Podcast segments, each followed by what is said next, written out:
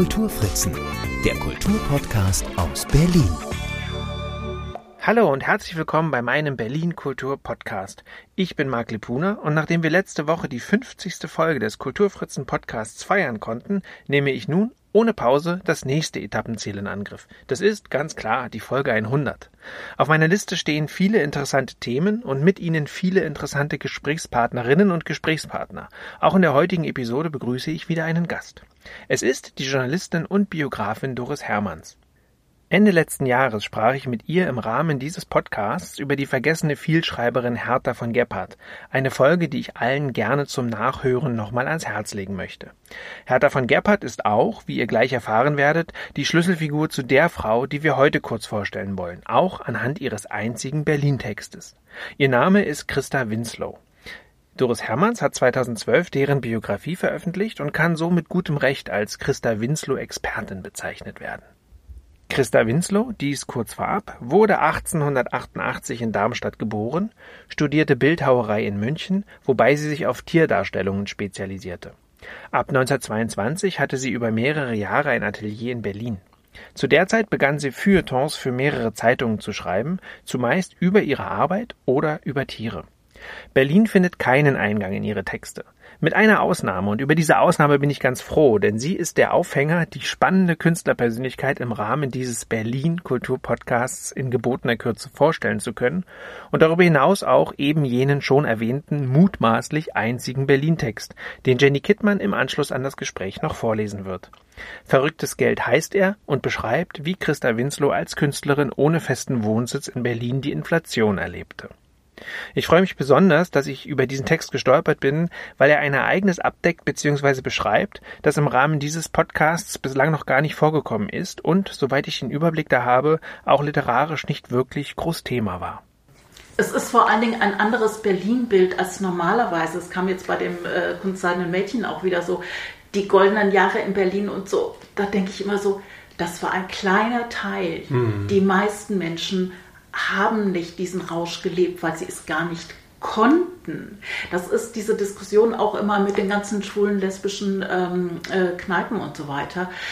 Da sind ganz viele Lesben nicht hingegangen, weil sie da einfach gar kein Geld für hatten. Ah, okay. Und auch mit mhm. den Zeitungen so. Das ist so eine kleine Gruppe gewesen es haben ganz viele Leute in ganz großer Armut gelebt in der Zeit. Das heißt also, dass diese goldenen Zwanziger eigentlich auch eher so ein Bohem-Phänomen waren, ja, was absolut. eigentlich nur eine relativ absolut. kleine ja. äh, kleine Schicht an ja. Menschen eigentlich auch genau. betraf. Ja. Genau. das ist total Und das sind aber natürlich die, die geschrieben haben, die, mhm. die in Armut gelebt haben, außer jetzt Lilly Grün, also die eigentlich immer arm war, so wie ich das äh, in Erinnerung habe.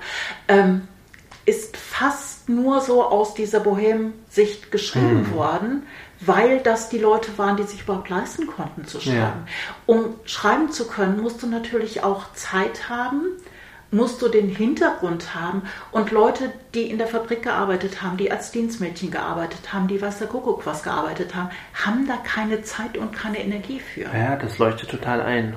Also es ist mhm. verständlich nach dem Ersten Weltkrieg, dass Leute das Bedürfnis hatten oder gerade mit der Inflation so das Geld auszugeben, was sie hatten. Das finde ich sehr nachvollziehbar. So, man weiß nicht, was morgen ist, also gebe ich es lieber heute aus. Mhm. Ähm, dass sie nach dem Krieg das Bedürfnis hatten, irgendwie zu feiern oder sonst was. Ich meine, das erleben wir jetzt auch irgendwie, dass Leute das Bedürfnis haben zu feiern, es aber nicht dürfen. Das ist alles nachvollziehbar, aber es ist nicht, dass irgendwie das goldene Berlin für alle Menschen in Berlin gewonnen ja. hat. Überhaupt nicht. Das finde ich immer ein sehr, sehr verzerrtes Bild. Und deswegen finde ich das mit der Inflation und diesem Text auch so gut. So selbst die, die zu dieser Bohem gehörten, konnten davon in dem Sinne betroffen sein, dass sie letztendlich so gut wie gar nichts mehr hatten. Mhm. Dass sie ihre Kleidung wie Winslow eben verkaufen mussten oder solche Sachen. Jetzt war Christa Winslow ja genau in dieser Zeit äh, mit ganz anderen Plänen vermutlich nach Berlin gekommen. Ne? Ähm, ich glaube, im Jahr vor der Inflation, 1922, ist sie nach Berlin gekommen. Vielleicht kannst du mal so einen kurzen Überblick darüber geben, was sie äh, vorher gemacht hat, bevor sie nach Berlin gekommen ist. Also sie kommt ursprünglich aus Darmstadt, ist fast ein Berlin-Bezug noch äh, hier in Potsdam im Kaiserin Augusta Stift gewesen.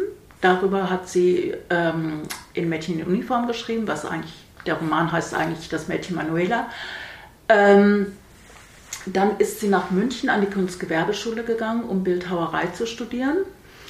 In ihrer Münchner Zeit ähm, hat sie ihren äh, späteren Mann kennengelernt, Lajos Hatwani, einer der reichsten Männer Ungarns. Vermutlich hat sie ihn über die Familie Mann kennengelernt, weil sie war mit Erika und mit Klaus Mann befreundet. Lajos Hatwani war mit Thomas Mann befreundet. Gibt sehr viele Belege darüber, dass die sich gegenseitig besucht haben. Und ähm, meine Vermutung ist, dass sie sich, wie gesagt, über äh, über die Familie kennengelernt haben. Es gibt zum Beispiel auch ähm, die Beschreibung dass Erika Mann und Therese Giese sich bei einem Fest bei äh, Christa Winslow kennengelernt haben. Sie ist dann nach, mit Hartfani nach Ungarn gezogen, beziehungsweise sie sind erst noch in Paris gewesen, dann brach der Erste Weltkrieg aus, dann sind sie zurück nach Budapest gegangen und sind Anfang der zwei, äh, 20er Jahre im Zusammenhang mit den ähm, Aufständen in Ungarn ähm, nach Wien gegangen. Da haben sie sich dann 22 getrennt. Dann ist Christa Winslow zwei Jahre eben in Berlin gewesen, hatte das eigentlich ganz wunderbar geplant. Sie sollte Geld von ihrem äh, Mann bekommen, wollte, hatte sich ein Atelier gemietet, wollte da eben arbeiten, hatte auch die nächste Ausstellung geplant. Sie hatte vorher bei Ausstellungen auch schon mitgemacht in Budapest, aber auch ähm, es gibt ein, zwei Sachen, wo sie auch in Deutschland ausgestellt hat. Wie gesagt, die Ausstellung war geplant, dann kam die Inflation und das ging dann alles den Bach runter, was sie in ihrem Text ganz wunderbar beschreibt. Mhm. Wie alt war sie denn, als sie nach Berlin kam? Ähm, muss ich gerade rechnen, äh, 22, 32, 34. 34. Okay, also eigentlich schon, äh, also Studium war vorbei, eigentlich eine gestanden, war sie eine etablierte Künstlerin schon? Jein. Ähm, ich glaube, durch diesen Landeswechsel war das äh, schwierig, eine etablierte. Künstlerin mhm. zu sein. Ähm, es hat in Berlin in der Zeit sehr viele äh, Bildhauerinnen gegeben, ist mir aufgefallen, als ich recherchiert habe. Das sind größtenteils Bildhauerinnen, die wir heute nicht mehr kennen. Ähm, es hat eine Ausstellung gegeben hier im Georg-Kolbe-Museum, wo Christa Winslow auch vertreten war vor ein paar Jahren. Ich glaube, vor zwei Jahren war das ähm, wo ein paar zumindest mal wieder vorgestellt worden sind, aber bei meinen Recherchen habe ich gesehen, es gab einfach ganz, ganz viele. Wie gesagt, sie war nicht die ganze Zeit in Berlin, sondern war in München. Sie hat in München zum Teil später auch nochmal ausgestellt, als der Film von dem Buch ähm, rausgekommen ist. Ähm, und vorher in Budapest hat sie zumindest mit ihrem Schwager äh, Ferenc Chatwani äh, ausgestellt, der Maler war und einer der bekanntesten äh, Kunstsammler aus seiner Zeit, der eine riesige Kunstkollektion hatte, die heute verschollen ist, oh, also wo Kunsthistoriker seit Jahren nachforschen. Und ich vermute, dass in dem Zusammenhang, als die von den Nazis gestohlen worden sind, auch sehr viele Sachen von Winslow mit verschwunden sind, weil sie hat in Budapest sehr viel gearbeitet, auch große Sachen gemacht, die da ausgestellt worden sind in dieser einen Ausstellung, von der ich weiß, aber ich kann nicht sagen, ob es mehrere Ausstellungen in Budapest gegeben hat. Ich kann kein Ungarisch. Sie hat in Deutschland mindestens noch an zwei weiteren Ausstellungen teilgenommen, aber ich weiß von keiner Einzelausstellung zum Beispiel. Und in welchen, mit welchen Materialien hat sie gearbeitet? Ähm, es gibt ein wunderbares Schwein in Marmor, mhm. ein lebensgroßes Schwein, was ihr von der Kritik auch nicht gerade mit Dank abgenommen okay. ist. Ähm, da sind die Meinungen sehr, sehr gespalten darüber. Die einen finden es großartig. Also es gibt ein Foto von ihr, wo sie hinter diesem Marmorschwein steht. Die einen finden es großartig. Sie war zum Beispiel vertreten in einer Ausstellung über Künstlerinnen in Darmstadt. Da hing das Foto ganz groß im Flur, was ich großartig fand. Und da waren auch die Meinungen sehr gespalten. So die einen finden es großartig, die anderen finden es total unmöglich.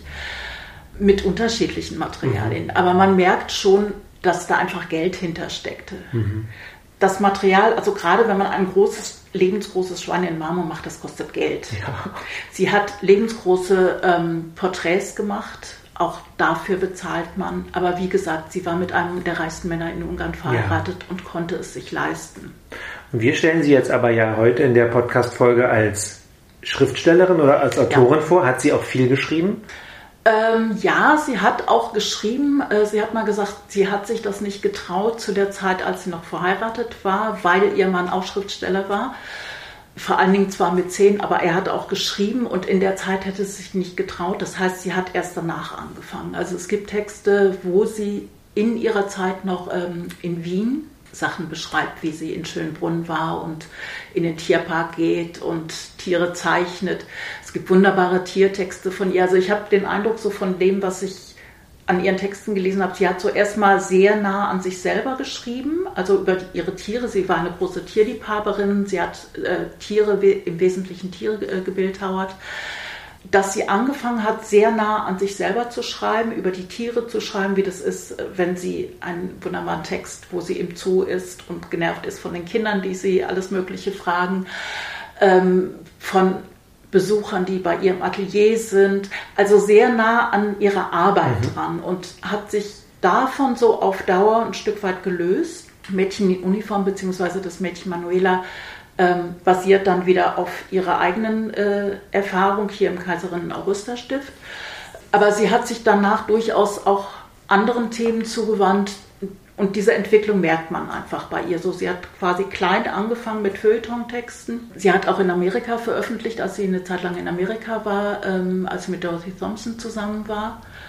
Da hat sie auch diverse größere Texte geschrieben, weil sie sagt, in Amerika kann man diese größeren Texte einfach besser vermarkten, verkaufen, als mhm. es in Deutschland möglich war. Deutschland war, Feuilletonmarkt war immer so kleine, kurze Texte relativ übersichtlich, während sie in Amerika einfach auch längere Texte, wie eben auch den über die Inflation geschrieben hat, der kommt auch aus ihrer amerikanischen Zeit, ähm, was dann wieder ein persönlicher Rückblick war auf mhm. die Zeit. Mhm. Also wie gesagt, angefangen mit diesen persönlicheren Sachen und später hat sie sich halt auch anderen Themen zugewandt und darüber geschrieben. Und das alles kann man ja, also einen Großteil ihrer oder einen Teil ihrer Reportagen oder ihrer kürzeren Texte hast du ja sehr zusammengetragen. Ja. Hast viel in Archiven gesessen, tagelang, wochenlang, wie du erzählt hast, um. Ja, das Problem mit ihren Feuilleton-Texten ist, ich habe, ich weiß nicht mehr, drei oder vier Tageszeitungen, Berliner Tageszeitungen durchgeguckt, die sieben Tage die Woche zweimal am Tag erschienen sind. Über mehrere Jahre. Da weiß man, dass man da Wochen für braucht. Ja. Ich habe Texte ähm, das war noch zu einer Zeit, wo so gut wie überhaupt nichts digitalisiert war im deutschsprachigen Raum. Inzwischen sind zumindest die, ist die Nationalbibliothek in Österreich so weit, dass die ihre Texte digitalisiert haben und durchsuchbar haben, was mir die Arbeit wieder im Moment erleichtert. Ähm, wo ich dann auch gesehen habe, dass sie auch in Wien schon Texte geschrieben hat, dass sie zum Teil Texte, die sie in Deutschland veröffentlicht hat, äh, auch in Österreich veröffentlicht hat. Das war, als ich die Biografie und auch die Feuilletons rausgegeben habe, noch nicht mhm. absehbar. Deutschland läuft extrem hinterher. Ähm, ich komme aus den Niederlanden, wo auch alles digitalisiert ist, wo ich zum Teil Sachen über Winzo gefunden habe, die ich über Deutschland nicht hätte herausfinden können. Ich weiß nicht, ob nicht noch mehr Texte vorhanden sind, weil diese Texte, die Feuilleton-Texte, was ich auch ähm, von anderen weiß, äh, die sind über Agenturen verkauft worden. Ah, okay. Das heißt, sie sind dann oft nicht nur in den Berliner Zeitungen äh, verkauft, äh, äh, veröffentlicht worden, sondern über diese Agenturen halt auch anderen mhm. lokalen Zeitungen ähm, angeboten worden. Es gibt zum Beispiel, das ist eigentlich kein Feuilleton-Text, aber den hat ihre Nachlassverwalterin später als Feuilleton-Text äh, über diese Agenturen verkauft. Das ist eigentlich ein Brief an die Tochter von der Nachlassverwalterin. Also die Tochter war Renate von Gebhardt, die Nachlassverwalterin Hertha von Gebhardt. Und die hat einen Brief, den sie an Renate geschrieben hat bei ihrer Konfirmation als Feuilleton-Text. Hm. Nachdem Christa Winzow schon nicht mehr lebte, hat sie noch ihre Feuilleton-Texte immer noch ein bisschen weiter verkauft, was sie durfte als Nachlassverwalterin natürlich. Und ähm, das war eigentlich ein persönlicher Brief, den sie da veröffentlicht hat. Der ist in zig Zeitungen veröffentlicht ah, worden. Also da habe ich sehr viele von gefunden, aber im Nachlass und nicht über diese relativ mühsame Textsuche in der Stabi im Westhafen. Ist ja. wunderschön da zu arbeiten, aber ähm, ja. Zeitraubend. Zeitraubend. Ich war ah. Antiquarin in der Zeit und äh, musste mir immer eine Woche freischaufeln, um nach Berlin zu fahren und habe dann von morgens, sie machen leider im Westhafen schon nachmittags, ich glaube um fünf oder so zu, dass ich da immer nur eine sehr begrenzte Zeit mhm. für hatte. Mhm. Es ist sehr zeitaufwendig mit diesen alten Methoden, dass man die Filme einlegen muss und die alle durchgucken muss. Ach, das ist richtig noch so auf Mikrofisch. Das ah, ist richtig okay. auf Mikrofisch, wo man dann die äh, durch und sehr genau hingucken muss, ja. weil die Qualität manchmal halt auch nicht so gut ist, was relativ naheliegend ist. Aber schon alleine das Film einlegen und wieder rausnehmen. Und wenn man dann einen Text braucht, ich war glücklich an jedem Tag, wo ich überhaupt nur einen Text gefunden habe, den Film wieder rausmachen, dann muss man sich anmelden für den Nebenraum, wo man den Film wieder in ein anderes Gerät einlegen muss, um es auszudrucken. Das hat mich einfach gezeigt. Ich verstehe. Ja. Ähm, jetzt bleibt es nicht aus, wenn man über Christa Winslow redet, dass man auch über ihr Ende redet. Das ist ja eine sehr tragische Geschichte. Kannst du da noch mal ganz kurz erläutern, was da passiert ist? Äh, ja, kurz ist schwierig. Ähm, also Christa Winslow war seit 1938 in Frankreich. Wie sie ausdrücklich gesagt hat, nicht als Exilantin. Sie ist nach Frankreich gegangen, weil sie gefragt worden ist, ein Filmskript zu schreiben. Das hat sie gemacht. Der Film ist rausgekommen eine Woche nach Anfang des Kriegsausbruches. Da war sie gerade in Deutschland. Darüber hat sie noch geschrieben, aber das ist ein Text, der vermutlich komplett verloren gegangen ist. Ich weiß nur, sie hat ihn irgendjemand mitgegeben in die USA. Keine Ahnung wem, keine mhm. Ahnung, an wen der Text gehen sollte. Ich habe da alles Mögliche versucht rauszufinden, geht nicht mehr. Also ich habe es nicht rausgefunden, lassen wir es so sagen. Dann ist sie in Frankreich geblieben, ist aber, also sie war für den Film in Paris, sie ist dann äh, nach Cagnes-sur-Mer gegangen, also in den Süden, wo, äh, wo schon einige andere Exilanten wie Walter Hasenkleber zum Beispiel auch waren, den sie auch bereits kannte. Da mussten sie dann aber auf Dauer weg. Sie hat da zusammengelebt mit einer Schweizerin, Simon Jonté, ähm, über die ich auch so gut wie nichts rausbekommen habe. Ich habe alle Gentés aus dem Bereich, wo sie herkamen, angeschrieben, ohne Antwort zu bekommen und alles Mögliche versucht, aber über die ist nicht wirklich mhm. was rauszubekommen. Sie sind dann in der Bourgogne gewesen, also nachdem sie an der Küste weg mussten. Und Christa Winslow hat versucht, eine, Durchreise, eine Durchreiseerlaubnis zu bekommen, um nach Budapest zu kommen. Ich gehe davon aus, ähm, dass sie nicht wusste, wie die Situation in Ungarn ist.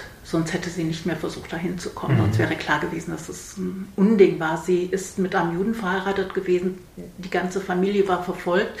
Ihr Ex-Mann war in der Zeit bereits in ähm, England. Ihre ähm, Schwägerin, der sie sehr nahe gestanden hat, ist von den Nazis ermordet worden. Das ist eine ganz üble Geschichte auch. Und ihr Schwager, der, von dem ich eben erzählte, ähm, mit der Ausstellung, der hat irgendwo untergetaucht, überlebt. Es wäre keine gute Idee gewesen, in dem Moment, wo die Nazis in Deutschland waren und die Fallkreuzer in äh, Budapest das Sagen hatten, nach Budapest mhm. zu gehen.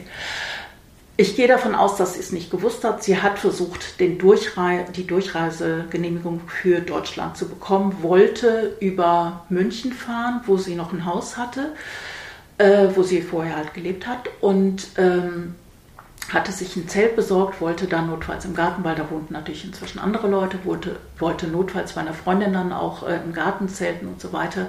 Es war alles geplant. Sie hatte den Termin Hertha von Gebhardt und ihre Tochter Renate von Gebhardt wussten davon, haben quasi darauf gewartet, dass sie sich melden würde und dann haben sie nichts mehr gehört.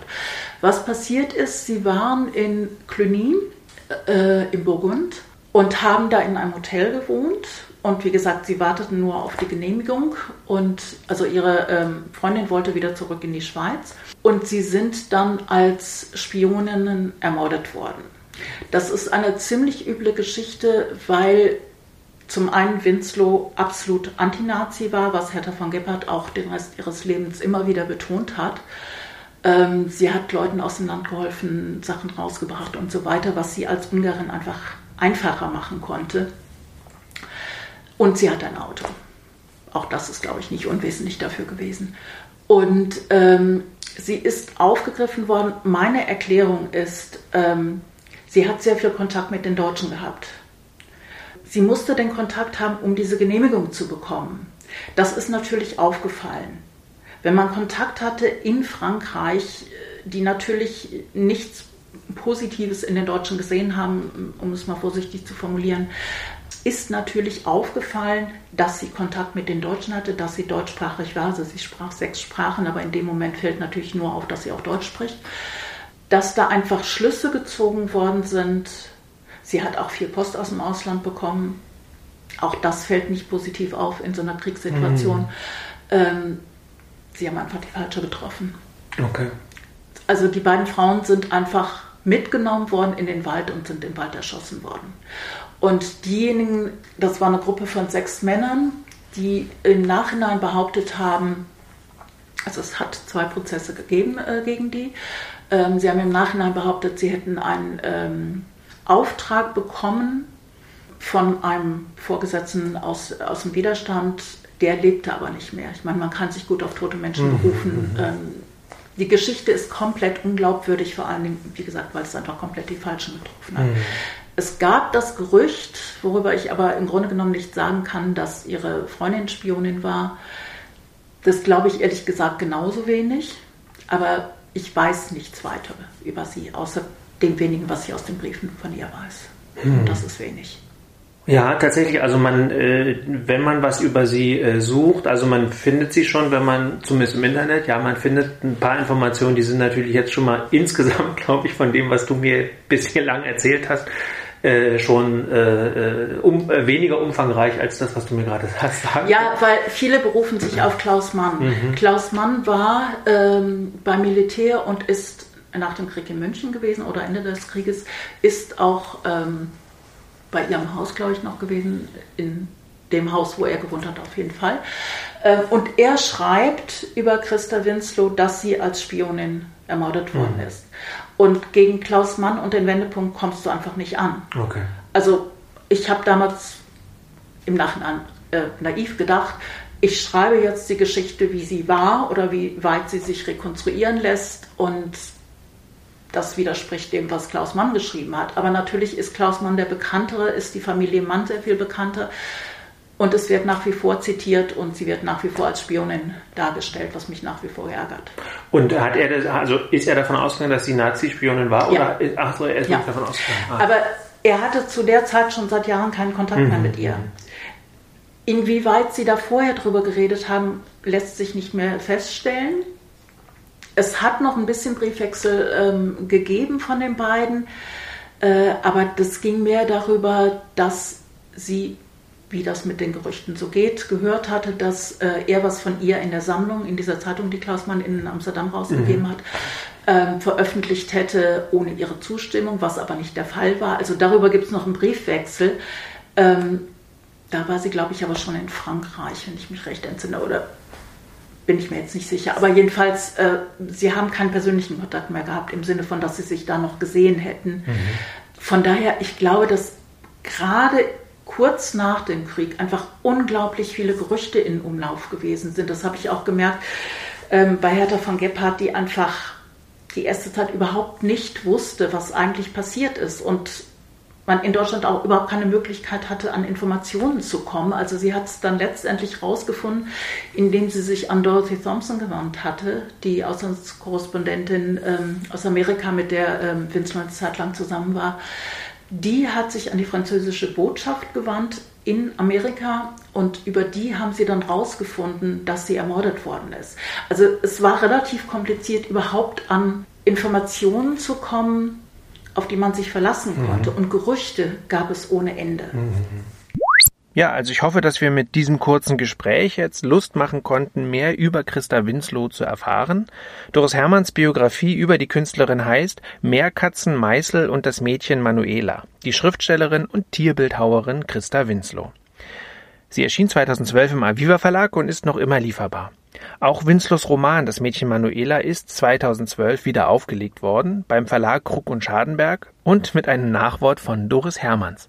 Und diese hat auch eine Anthologie mit Texten Christa Winslows veröffentlicht. Autobiografien und andere Feuilletons erschien vor fünf Jahren wiederum bei Aviva. Und in diesem Buch findet sich auch der Berlin-Text Christa Winslows, den Jenny Kittmann nun noch zu Gehör bringen wird. Nicht in der kompletten Länge, sondern in Auszügen, wie sie in der Anthologie Glänzender Asphalt, eine Stadtrundfahrt durch Groß-Berlin 2020 im B&S 7H Verlag erschienen ist, wo ich den Text auch entdeckt habe und darüber auf die Idee zu dieser Podcast-Folge kam.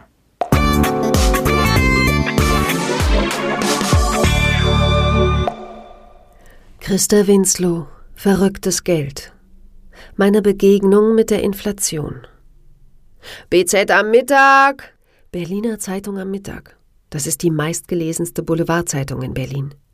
Sie erscheint pünktlich um 12 Uhr, wenn man die Büros verlässt, wenn die Untergrundbahnen voll sind, wenn man sich in Restaurants und zu Hause zum Mittagstisch setzt und zehn Minuten Zeit hat, eine Zeitung zu lesen.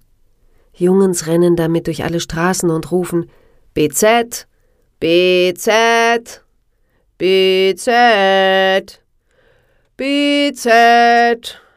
Heute riefen sie außer BZ noch dazu.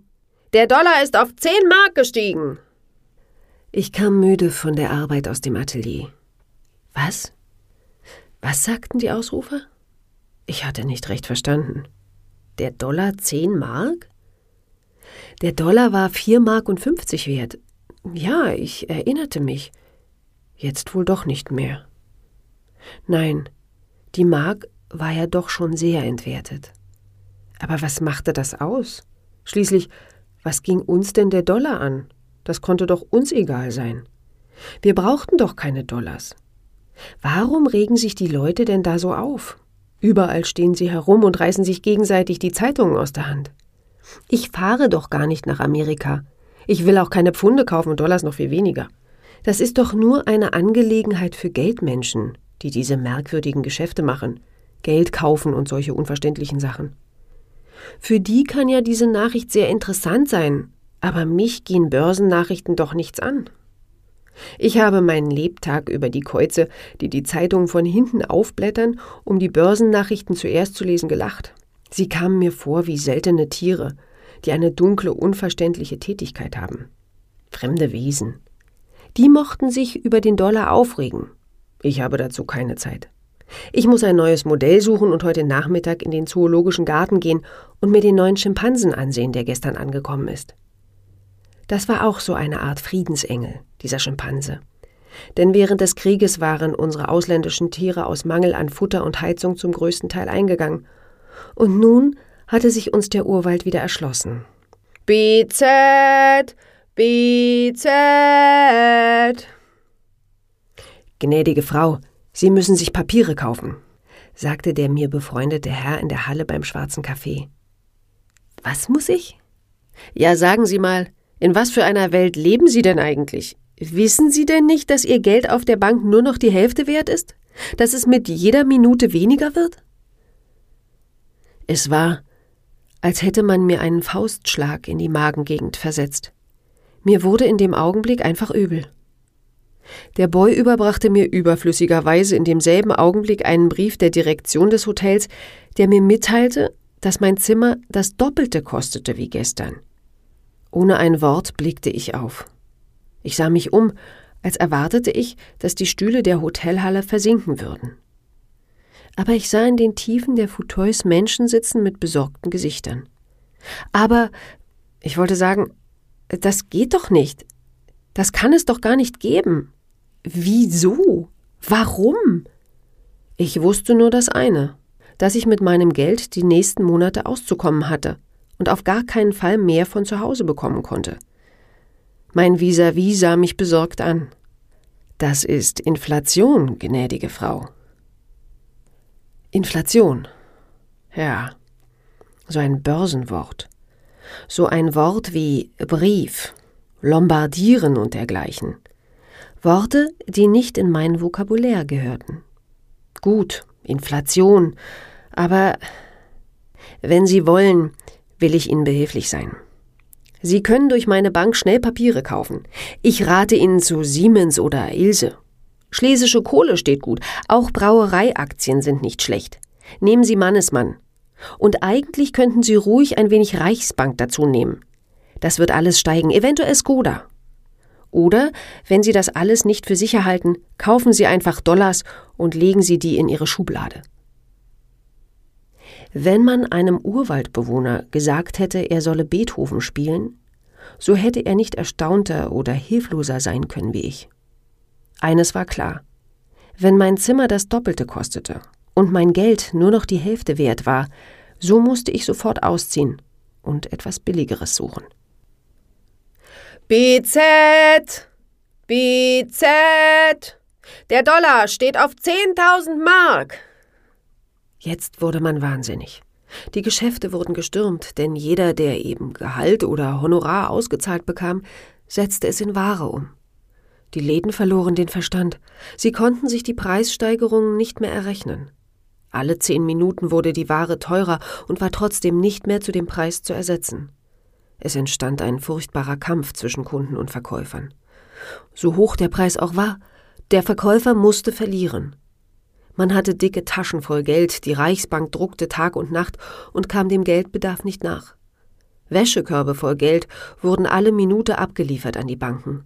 Jeder Staat druckte eigene Noten, eigenes Geld. Die Städte halfen sich mit Notgeld. Wenn man so etwas in die Hand bekam, so konnte man es ruhig wegwerfen, denn diese Scheine galten nur da, wo sie gedruckt waren. Es entstand ein unbeschreiblicher Wirrwarr. Alles sprach von Geld, alles rechnete, alles spekulierte, die Kinder in der Schule, die Bettler auf der Straße. Ich kannte eine alte Bettlerin, die im Besitz eines Dollars war, aber sich keine Zeitung leisten konnte. Sie frug mich jeden Morgen, wie der Dollar stand. Die Kellnerin vergaß mir die Suppe zu servieren, weil sie über meine Schulter hinweg mit mir die Börsennachrichten las.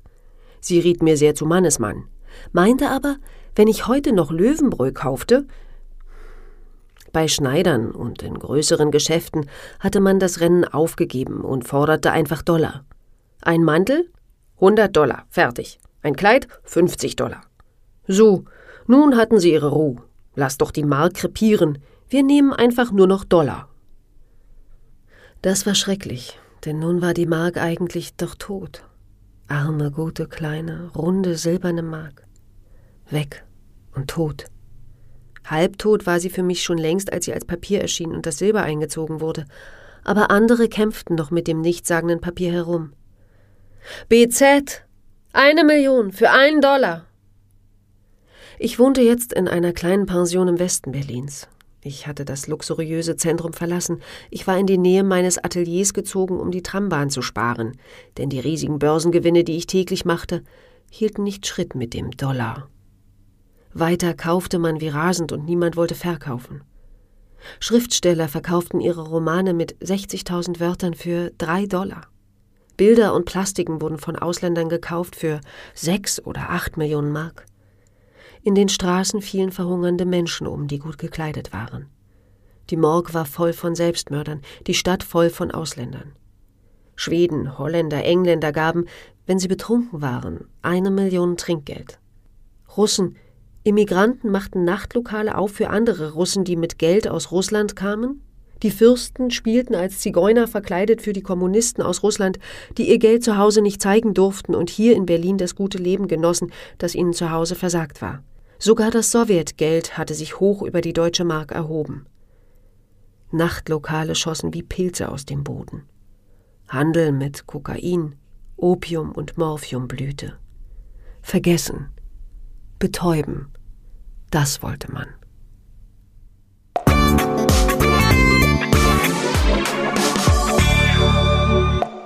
Und das war sie, die 51. Episode meines Berlin Kultur Podcasts. Mein Dank gilt Doris Hermanns, die viel über Berliner und nicht nur Berliner Frauengeschichte und Frauenpersönlichkeiten weiß und immer eine anregende Gesprächspartnerin ist, und an Jenny Kittmann, deren Stimme ihr in den letzten 50 Folgen schon mehrfach hören durftet. Ich höre ihr immer wahnsinnig gerne zu und bin froh und immens dankbar für die unkomplizierte und wirklich schöne Zusammenarbeit.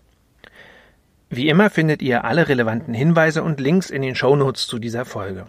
Ich freue mich sehr, wenn ihr diese Episode und den Kulturfritzen Podcast allgemein weiterempfehlt und wenn möglich auch gern gute Bewertungen hinterlasst, zum Beispiel wenn ihr über Apple Podcasts zuhört.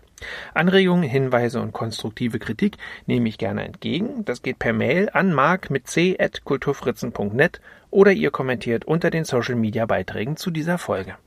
Die nächste gibt es dann planmäßig schon und wie immer am kommenden Sonntag. Mein Name ist Marc Lepuna. Vielen Dank fürs Zuhören.